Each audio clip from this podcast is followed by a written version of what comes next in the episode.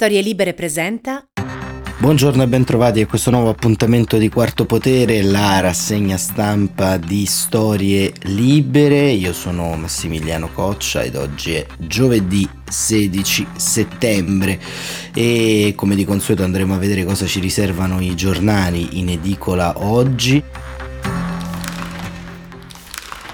Da un primo sguardo sulle prime pagine possiamo dire che tutte quante le testate più o meno ritornano sul tema relativo al Green Pass in azienda, al lavoro con l'obbligo di Green Pass, rischio sospensione per chi è senza, ad esempio il titolo della Stampa e anche Repubblica nel taglio centrale, Green Pass e battaglia sui tamponi in prima pagina. Libero dedica invece la sua apertura alla ministra Lamorgese, eh, la Lamorgese scappa, scarica barile su tutto in relazione all'audizione della ministra degli interni eh, che è avvenuta ieri alla eh, Camera dei Deputati sul eh, rave party eh, di Valenzano di quest'estate, e anche Libero si concentra sul Green Pass. Stessa diciamo indirizzo eh, del eh, Fatto Quotidiano che eh, diciamo crea un fotomontaggio con Mario Draghi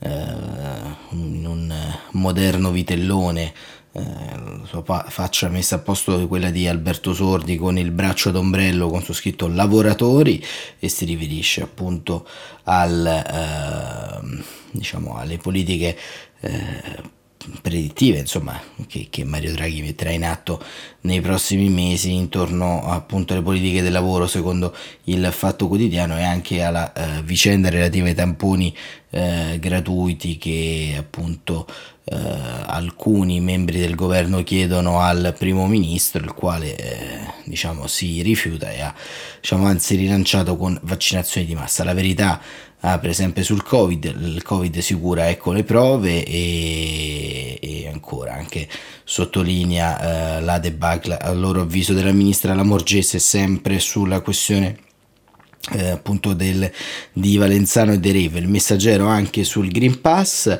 il Mattino, statali Green Pass anche a casa, il Resto del Carlino Green Pass al lavoro, ecco l'obbligo.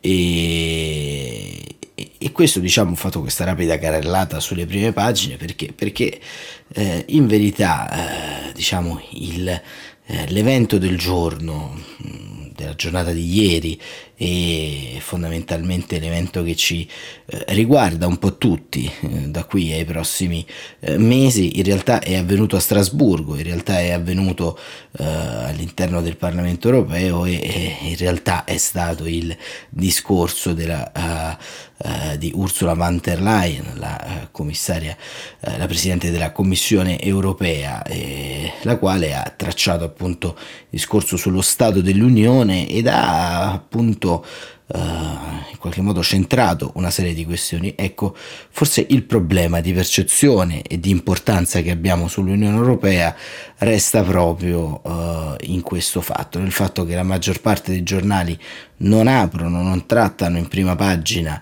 uh, questi argomenti centrali uh, o li semplificano, come in qualche modo fa Repubblica, che pubblica uno scatto senza dubbio eh, importante tra eh, Bebe Vio, ospite appunto della seduta plenaria eh, di, di, di Strasburgo, e, e di Ursula von der Leyen, che eh, dice dobbiamo avere il tuo coraggio, stessa cosa eh, fa la Stampa, ma eh, poi poco entra nel merito di quella che è stata senza dubbio una, eh, un momento importante. Se ne occupano all'interno i giornali, ovviamente non c'è totalmente la negazione di quello che è accaduto eh, ieri a Strasburgo, però diciamo il dato di un dibattito interno forse avviluppato eccessivamente eh, intorno alle eh, questioni eh, sull'obbligo del Green Pass eh, la racconta un po' lunga sulla, eh, sullo sguardo ombellicale che il nostro dibattito pubblico ha eh, troppo spesso.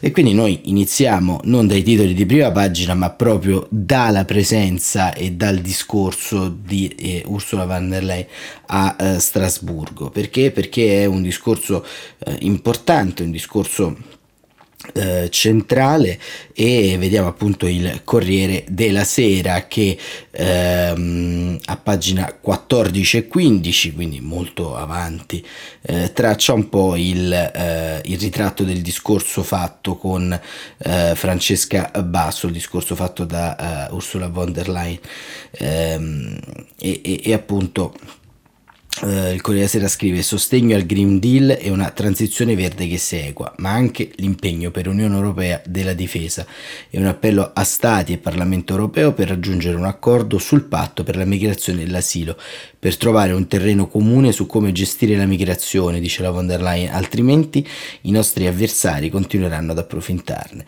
La Presidente della Commissione dell'Unione Europea, Ursula von der Leyen, ha pronunciato il discorso sullo Stato dell'Unione a Strasburgo, alla plenaria del Parlamento Europeo. Ha elencato i successi dei dodici mesi passati: vaccini anti-Covid, Next Generation E U, eh, legge sul clima e le priorità per il futuro, tra cui anche una legge entro la fine dell'anno contro la violenza sulle donne e il progetto ALMA per i giovani, per fare un'esperienza professionale temporanea in un altro Stato membro, perché meritano di vivere un'esperienza come l'Erasmus. Un discorso lineare e puntuale, dice Francesca Basso, senza annunci di impatto. Del resto il ventisei settembre si vota in Germania e questo ha congelato di fatto tutti i dossier europei. Eh, la Presidente ha avuto parole di elogio per il Premier parlando alle tv italiane. Mario Draghi ha una conoscenza enorme, naturalmente, abbiamo una collaborazione eccellente e il piano per la ripresa dell'Italia è molto solido. Soprattutto avremo bisogno della sua conoscenza e del suo parere per la ripresa comune dell'Unione Europea. Non vedo l'ora di collaborare con lui. L'Unione Europea deve rivedere la governance economica, scrive la Basso. Dal gennaio duemilaventitré sarà riattivo il patto di stabilità e c'è l'intento di costruire ben prima del duemilaventitré un consenso sulla via da seguire. Fuori dall'aula Ursula von der Leyen raggiungerà che avere una diagnosi comune della situazione economica e di quello che serve per il futuro prenderà molto tempo. La gestione dei vaccini anti-Covid è stata vincente nonostante le critiche, eh, la commissaria lo ha rivendicato: l'abbiamo fatto nel modo giusto perché abbiamo fatto eh, l'Europa, ovvero siamo stati gli undici a condividere la metà della nostra produzione. Ora l'impegno è immunizzare i cittadini dei paesi più poveri e von der Leyen ha annunciato la donazione di altri duecento milioni di dosi. Nell'elenco dei traguardi raggiunti anche il certificato Covid dell'Unione Europea, il Green Pass, quindi il futuro, ha promesso una nuova legge europea sui semiconduttori indispensabili per la transizione digitale. Sul clima l'Europa è pronta a fare di più e sosterrà gli altri alla eh, COP ventisei di Glasgow. Quanto al Green Deal, conto sul Parlamento e sugli Stati membri per far sì che insieme possiamo realizzare le proposte e mantenere alta l'ambizione. Dopo l'economia, la dimensione geopolitica, vi saranno missioni in cui la NATO e l'ONU non saranno presenti, ma l'Unione Europea dovrebbe partecipare, ha spiegato la commissaria, annunciando un rafforzamento della cooperazione con la NATO. Per questo abbiamo bisogno dell'Unione Europea della difesa. In passato il problema è stato la mancanza di volontà politica, ma ora i tempi sembrano maturi. L'alto rappresentante per la politica estera, continua la Basso, eh, Joseph Borrell, presenterà a novembre la bussola strategica di una parte, eh, di cui la parte di cui fa parte, scusate, la forza di pronto intervento da circa cinquemila unità, di cui si è disposto in queste settimane. Durante la presidenza francese sarà convocato un vertice sulla difesa europea. Serve migliorare la cooperazione in materia di intelligence e di cyber security con un centro di conoscenza situazionale, ha concluso la commissaria. L'Unione Europea intende far sentire la propria presenza anche eh, nella regione Indo-Pacifica e non lasciare terreno libero alla Cina. Eh, Bruxelles proporrà di bandire eh, dal nostro mercato i prodotti ottenuti con il lavoro forzato. Eh, von der Leyen ha concluso in italiano: se sembra impossibile allora si può fare, ha detto citando Bebe Vio, medaglia d'oro alle Paralimpiadi, presenti in aula. Questo è il resoconto eh, del, appunto, dell'intervento eh, della eh, Presidente della Commissione eh, Europea di, eh, Francesca, eh, di Francesca Basso sul Uh, sul Corriere della Sera, Corriere della Sera che appunto poi eh, riporta anche l'emozione eh, di Bebe Vio, eh, la, l'atleta paralimpica neomedagliata anche alle ultime Olimpiadi di Tokyo, ricordiamo, ha vinto eh, medaglie dopo aver eh, subito un'altra eh, terribile esperienza medica fino a qualche mese prima eh, dalle Olimpiadi, ha detto l'applauso in Parlamento, volevo sotterrarmi, eh, e così insomma eh, diciamo ha incassato i complimenti tutti meritati di Ursula von der Leyen. La storia, la sua storia, ha detto infatti la Presidente della Commissione Europea, è l'emblema di una rinascita contro ogni aspettativa, di un successo che nasce da talento, tenacia, ehm, è l'immagine della sua generazione, ma soprattutto rappresenta lo spirito ehm, positivo dei fondatori dell'Europa e lo spirito della prossima generazione europea. Alla fine dell'incontro, commentando con la stampa, l'atleta appunto ha detto volevo sotterrarmi per tutta questa attenzione e tutti questi eh, applausi. E, mh, torniamo invece sempre a un'altra intervista che troviamo oggi eh, sul... Ehm, Eh, più che un'intervista insomma eh, un, un resoconto di Luigi Ippolito eh, sull'incontro tra il ministro della difesa Lorenzo Guerini e, e appunto il, il suo omologo britannico Wallace. eh, Guerini: l'alleanza con gli U S A e la Gran Bretagna è strategica, le eccellenti relazioni fratellali di Gran Bretagna nel campo della difesa e della cooperazione militare sono state riaffermate ieri dal nostro ministro Lorenzo Guerini, che ha incontrato il suo collega britannico Ben Wallace, una collaborazione che si fonda su una consolidata partnership industriale che al momento ha al suo centro lo sviluppo del nuovo caccia Tempest e che rappresenta uno dei pilastri del nuovo rapporto bilaterale post Brexit. E mh, arrivano anche poi sempre eh, sulla politica estera, come vedete oggi il Corriere della Sera dedica diciamo ampie pagine a questo, e appunto eh, il Presidente della Repubblica Sergio Mattarella al Quirinale eh, in qualche modo fa da eh, diciamo da sponda a quello che eh, è appunto avvenuto a Strasburgo, e in qualche modo sposa in via indiretta le parole della commissaria de- della Presidente della Commissione Van der Leyen, e dice: Mattarella, regia garbata per la politica estera comune, l'Afghanistan ha mostrato un'Europa incompleta. I quattordici capi di Stato non esecutivi a Roma, siamo a un punto di svolta. E Mattarella ha detto: l'Unione Europea non può restare nelle attuali condizioni, o si completa l'edificio o si rischia che venga meno, con tutto ciò che ci ha consegnato di pace, diritti e prosperità. Questa esigenza richiama anche la definizione di una politica estera comune e lo sviluppo congiunto di capacità nel settore di sicurezza e difesa. Hanno un drammatizzante tono ultimativo le riflessioni eh, di eh, Sergio Mattarella, scrive ehm, Marzio Breda, il quirinalista del Corriere della Sera.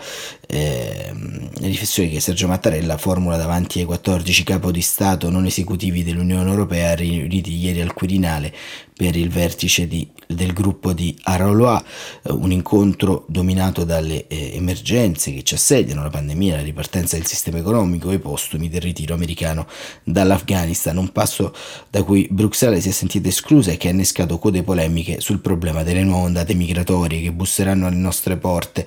E, e continua Marzio Breda più avanti e dice: a parte qualche distinguo, il messaggio sembra largamente raccolto rispetto appunto alla capacità di difesa comune europea, per esempio la collega, eh, dal collega e amico tedesco Steinmeier, il quale riconosce come la Unione Europea sia un crocevia che richiede più che mai unità e risolutezza, allude ai tanti cantieri aperti cui Mattarella ha sollecitato il coraggio di mettere mano, integrandoli e completandoli, cioè le grandi riforme per costruire comuni politiche economiche e fiscali, un vero pilastro sociale. Ci troviamo un punto di svolta per il futuro dell'Unione Europea e questo lo dobbiamo alle nuove generazioni. Le sfide di questi anni eh, portano ad alzare le nostre ambizioni, ha detto il capo dello Stato. Per lui insomma serve un'Europa protagonista, autorevole, di identità precisa, un'Europa consapevole di dover cambiare e trovare una bussola strategica, ehm, ma dovremo impegnarci al più presto, senza remore, senza temi intoccabili, altrimenti stavolta c'è davvero da temere il peggio, ovvero l'irrilevanza. Conclude così eh, appunto eh, Breda e, e, e così, insomma, il, il Corriere della Sera affronta così, insomma, questa eh, giornata europea, e, ma anche di Europa in correlazione invece a Papa Francesco parla il Foglio con un uh, articolo di Matteo Mattuzzi che uh, ripercorre sostanzialmente le dichiarazioni di Papa Francesco sul viaggio di ritorno uh, sul, diciamo, dal suo tour in Slovacchia e Ungheria. Il Papa è tornato a viaggiare in Occidente, nel cuore dell'Europa, scrive Matteo Mattuzzi, che spesso, soprattutto all'inizio del pontificato, non sembrava rappresentare il centro della sua azione pastorale come lo era stata per il suo predecessore. Dopo il riuscito pellegrinaggio iracheno d'inizio anno, i quattro giorni trascorsi tra Ungheria e Slovacchia sarebbero potuti sembrare un capitolo minore, in nulla paragonabile all'effetto anche solo fotografico del vescovo di Roma che passeggia tra le macerie della piana di Ninive prima di entrare nella chiesa dell'Immacolata Concezione a eh, Karakosh, sfregiata dalle orde del califfato islamico. Invece i discorsi nella Mitteleuropa hanno ridato sostanza al programma di Francesco, alla sua visione di Chiesa anche nel contesto occidentale, segnato dalle spinte secolarizzanti.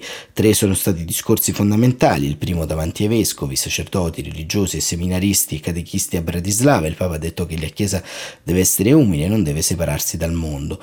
Non guarda con distacco la vita, ma la abita dentro. Questo ci aiuta a uscire dalle, dall'autoreferenzialità. Il centro della Chiesa non è la Chiesa. Quando la Chiesa guarda se stessa, finisce come la donna del Vangelo, curava su se stessa guardandosi l'ombelico. Non solo perché Francesco ha ribadito che una Chiesa che non lascia spazio all'avventura della libertà anche nella vita spirituale rischia di diventare un luogo rigido e chiuso. Forse, ha aggiunto, sono, alcuni sono abituati a questo, ma tanti altri, soprattutto nelle nuove generazioni, non sono attratti da una proposta di fede che non lascia loro libertà interiore, non sono attratti da una Chiesa in cui bisogna pensare tutti allo stesso modo e obbedire ciecamente. Da qui l'auspicio che, ci faccia, che si faccia crescere le persone libere da una, li, libere da una religiosità rigida. Il giorno successivo, scrive Mattuzzi, nell'omelia pronunciata in occasione della divina liturgia a Presov, ha biasimato chi sogna un Dio forte e trionfante e... Mm, appunto eh, Mattuzzi va, va, va avanti nella, nella sua disamina del viaggio, e Bergoglio non si trova nella vicina Repubblica Ceca, dove i cristiani sono minoranza ormai irrisoria, eppure anche nella Slovacchia, dove la situazione è migliore, ha voluto ricordare che è necessario trovare nuovi alfabeti per annunciare la fede presso i popoli dell'Europa. Abbiamo sullo sfondo, dice Bergoglio, una ricca tradizione cristia- cristiana, ma per la vita di molte persone oggi essa rimane un ricordo del passato. E E ancora sul volo di ritorno verso Roma, e conclude Mattuzzi, Francesco ha riaffermato che l'aborto è più di un problema, è un omicidio. Per quanto riguarda il matrimonio tra le persone dello stesso uh, sesso, uh, il Papa ha detto che ci sono leggi che aiutano la situazione di tanta gente che ha un orientamento sessuale diverso, ma il matrimonio è il matrimonio tra uomo e donna.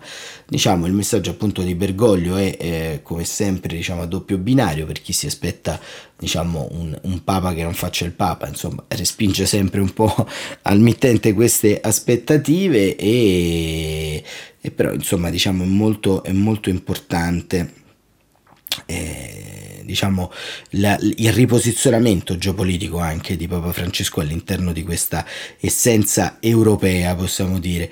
E eh, ancora di eh, Europa parla il Foglio, che eh, ci dice appunto della cautela sulla difesa europea, e e qui arriviamo un po' sul versante delle critiche del discorso di Ursula von der Leyen. E, e, dice appunto sul Foglio quanta cautela sulla difesa europea, la commissaria, la Presidente della Commissione dice che manca la volontà politica e lancia un'iniziativa vaga. Nel suo discorso sullo Stato dell'Unione ieri Ursula von der Leyen ha evitato di fare grandi annunci sulla difesa europea. La Presidente della Commissione ha detto che nella primavera ehm, del duemilaventidue organizzerà un summit con Macron sul tema. Le uniche proposte originali contenute nel suo discorso sono la creazione di una Joint Situation Center e il possibile taglio dell'I V A per l'acquisto di armamenti prodotti in Europa. Eppure, dopo il disastro Afghanistan, eh, con l'Europa costretta a subire eh, il ritiro americano incapace di proseguire l'evacuazione, da von der Leyen ci si aspettava qualcosa di più. A novembre dovrebbe essere approvata la nuova bussola strategica. I ministri della difesa dei ventisette sono divisi sulla creazione di una forza di intervento iniziale di cinquemila soldati, eh, sintomo di quanto complicato sia il negoziato eh, la Presidente della Commissione si è limitata a dire che ci sono molte discussioni su forze di spedizione e l'idea di un esercito o di battaglioni dell'Unione Europea è vecchia di più di vent'anni. La questione fondamentale è perché questo non ha funzionato in passato, ha spiegato von der Leyen. Si può avere eh, le forze più avanzate al mondo, ma se non si è pronto ad usarle che utilità hanno? Il problema non è tanto la mancanza di capacità militare, ma la mancanza di volontà politica, ha detto von der Leyen.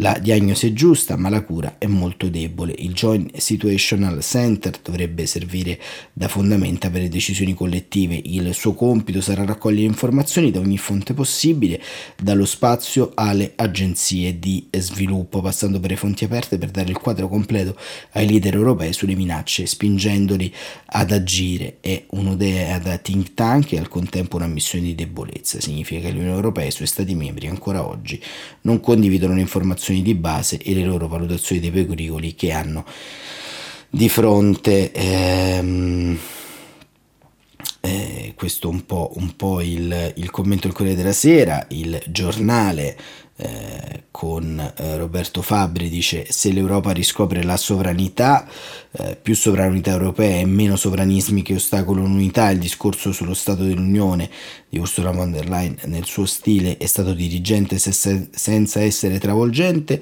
ma più che nel passato la Presidente della Commissione Europea, il governo dell'Unione Europea, ha mostrato di voler fare passare un concetto prioritario. È venuto il tempo in cui l'unità europea non è più un bello slogan, ma una necessità Eh, reale dettata dalle circostanze storiche incalzanti.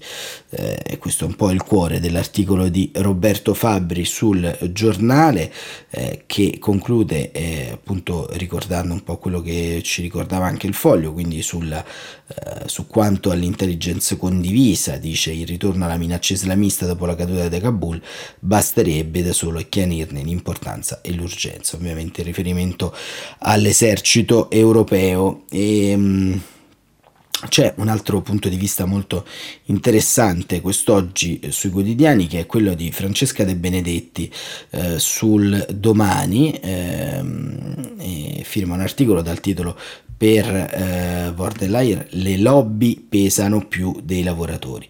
Per intervento più simbolico eh, dell'anno eh, Per intervento più simbolico dell'anno, la Presidente della Commissione Europea punta sulla difesa comune e pensa persino a togliere l'I V A sulle armi. La dimensione sociale finisce relegata a margine. E, nascosto tra le righe di ventidue pagine di discorso, scrive Francesca De Benedetti sullo Stato dell'Unione, un dettaglio illumina anche il resto. Ieri a Strasburgo, davanti agli europarlamentari, Ursula von der Leyen ha fatto un bilancio dell'anno passato e proiettato l'agenda per quello venturo. Il dettaglio illuminante è questo: prendiamo in considerazione, dice la Presidente, l'esenzione dell'I V A per l'acquisto di materiale divisa sviluppato e prodotto in Europa, sgravi agli acquirenti di armi e materiale bellico made in Europe, dunque un favore all'industria militare, mentre i rappresentanti dei lavoratori avvertono eh, che von der Leyen si è dimenticata di loro. La Presidente a quanto pare ha ben in mente le richieste delle lobby, vale per le armi e pure per la salute. E, mh, ancora continua Francesca Benedetti: una quota importante dello Stato dell'Unione è ritagliata per la militarizzazione dell'Unione Europea. La lezione che la Presidente von der Leyen trae dalla crisi afghana è che ci serve eh, l'Unione Europea della difesa. Truppe europee eh, fanno parte della soluzione, ma finora è mancata la volontà politica.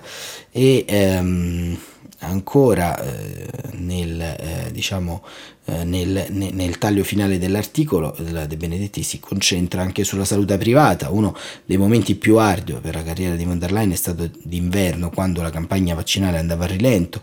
Ora lei vanta che oltre il settanta per cento degli adulti in Unione Europea è vaccinato. Nonostante le voci critiche, l'Europa è l'unica ad aver raggiunto tali risultati. Il problema è proprio questo, scrive Francesca Benedetti, come dice inascoltata da mesi l'O M S: se i vaccini non arrivano a livello globale, le varianti continuano a diffondersi e non si esce dalla pandemia.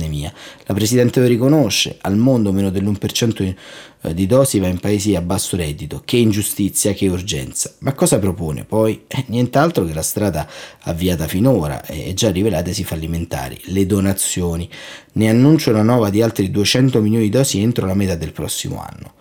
La deroga sui brevetti consentirebbe, scrive De Benedetti, di produrre otto miliardi di dosi in un anno, stima di, eh, dell'Imperial College, eh, ma in sede W T O martedì Bruxelles ha ancora difeso la proprietà intellettuale e Big Pharma, nonostante l'Europarlamento abbia chiesto la deroga ehm, e la pervasività del settore privato e l'esclusione degli eletti dalle decisioni si vede anche nel nuovo sistema di governanza sanitario.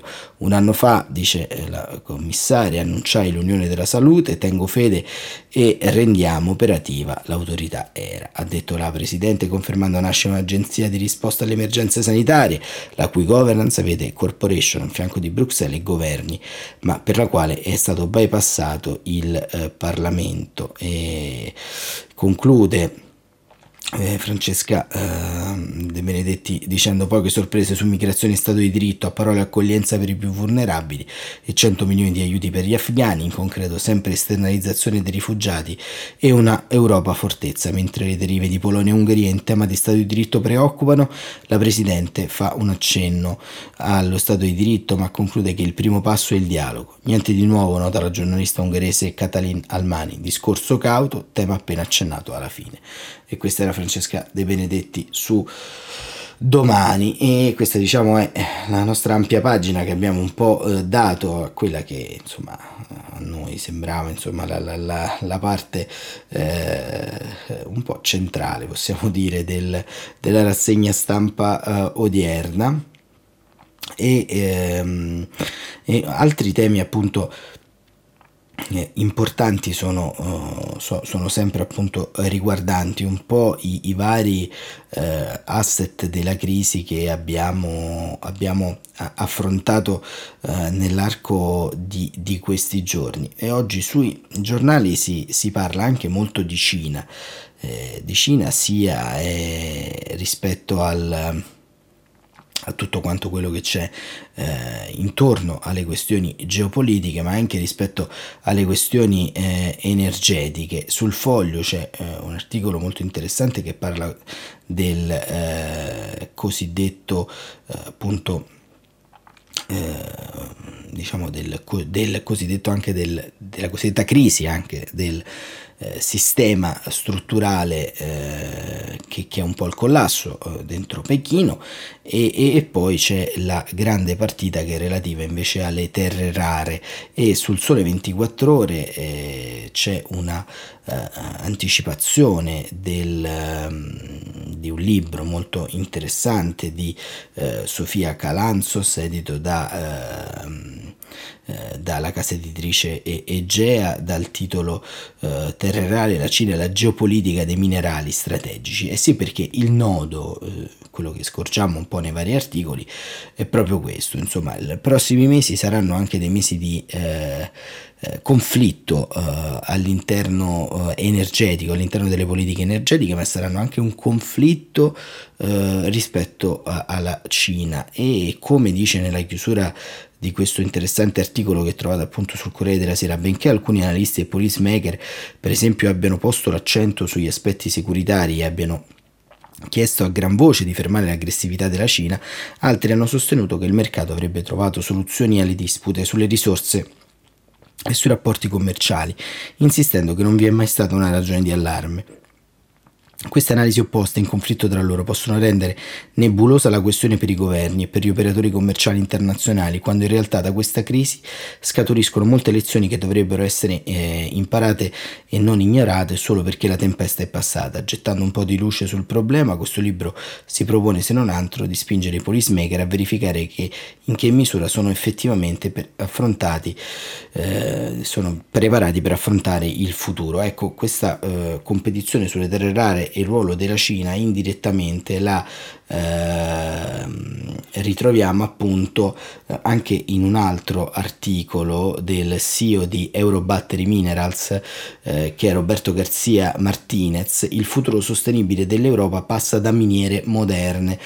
E questo per noi è una chiave differente anche per leggere il conflitto energetico di questi giorni e soprattutto quello che abbiamo un po' raccontato ieri sul eh, conflitto eh, intorno al ministro Cingolani sulla transizione ecologica, perché eh, proprio i microprocessori a cui ha accennato Ursula von der Leyen, le terre rare in Cina e in Afghanistan, ad esempio, l'Afghanistan è un, è un teatro molto importante da questo punto di vista, e appunto ehm, la mobilità elettrica sembrano essere in qualche modo i punti cardini per questo eh, diciamo ehm, per, per, per questa rivoluzione verde che, che ancora stenta ad arrivare, ehm, e eh, appunto eh, Roberto García Martinez in questo pezzo che trovate sempre sul, sul Sole ventiquattro Ore ehm, Eh, spinge appunto l'Europa, come scrive, a riprendere l'attività mineraria già ostracizzata a causa del suo passato sporco,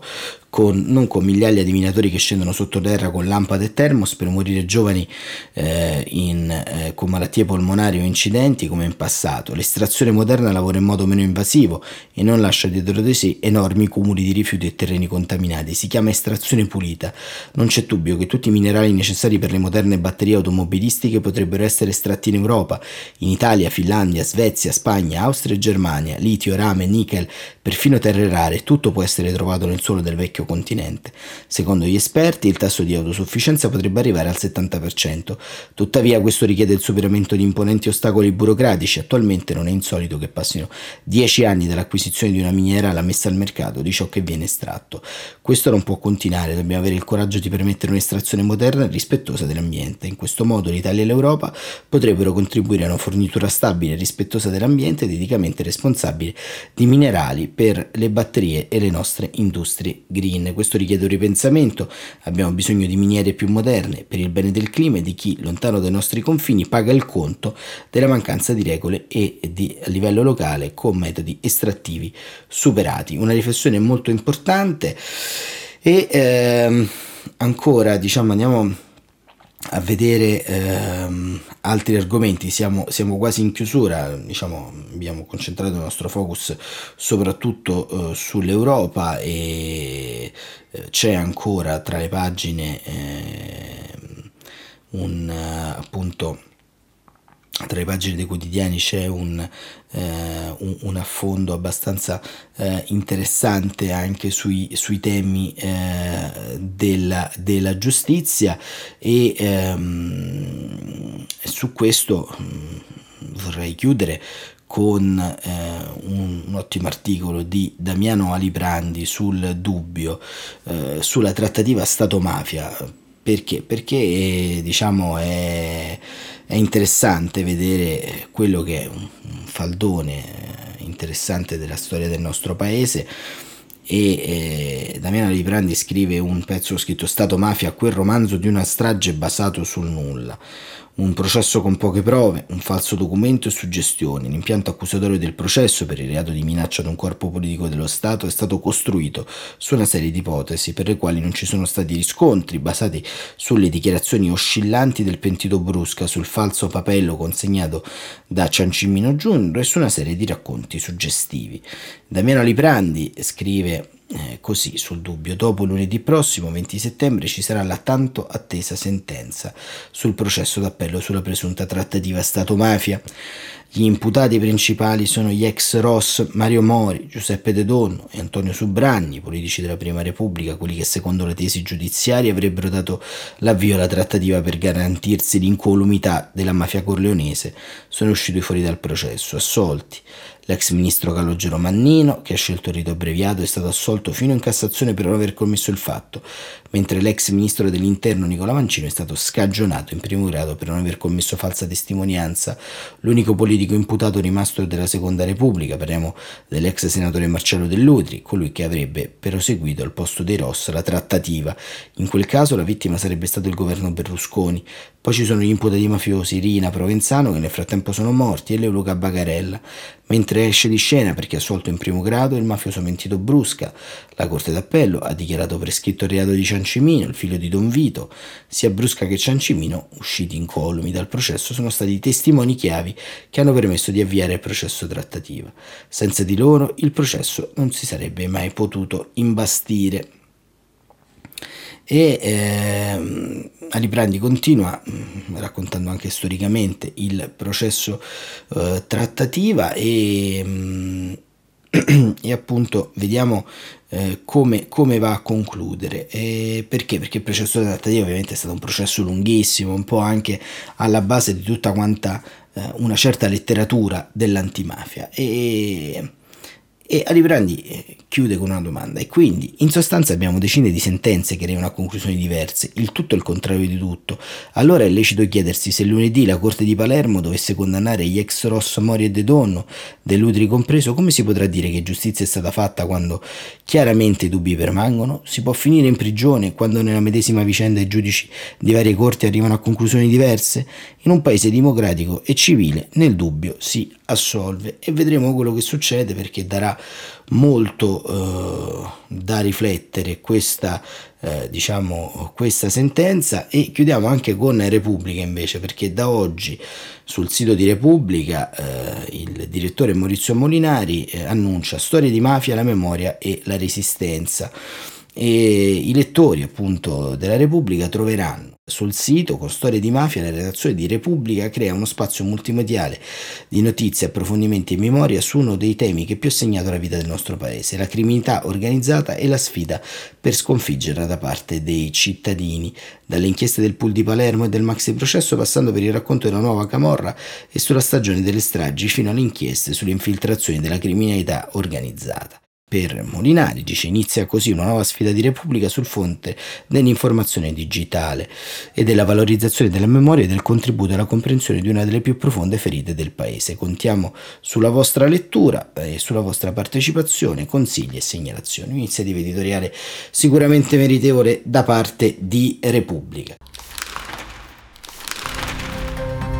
Bene, per oggi Quarto Potere termina qui e non mi rimane altro che augurarvi un buon proseguimento di giornata, eh, ringraziarvi anche per eh, l'attenzione che ci state riservando eh, in questi eh, primi giorni, e ci sentiamo domani mattina come sempre alle sette e quarantacinque su tutte le piattaforme podcast per Quarto Potere, la rassegna stampa di storie libere punto effe emme. Buon proseguimento di giornata.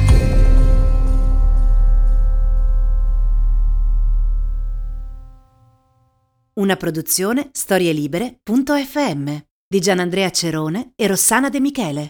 Coordinamento editoriale Guido Guenci.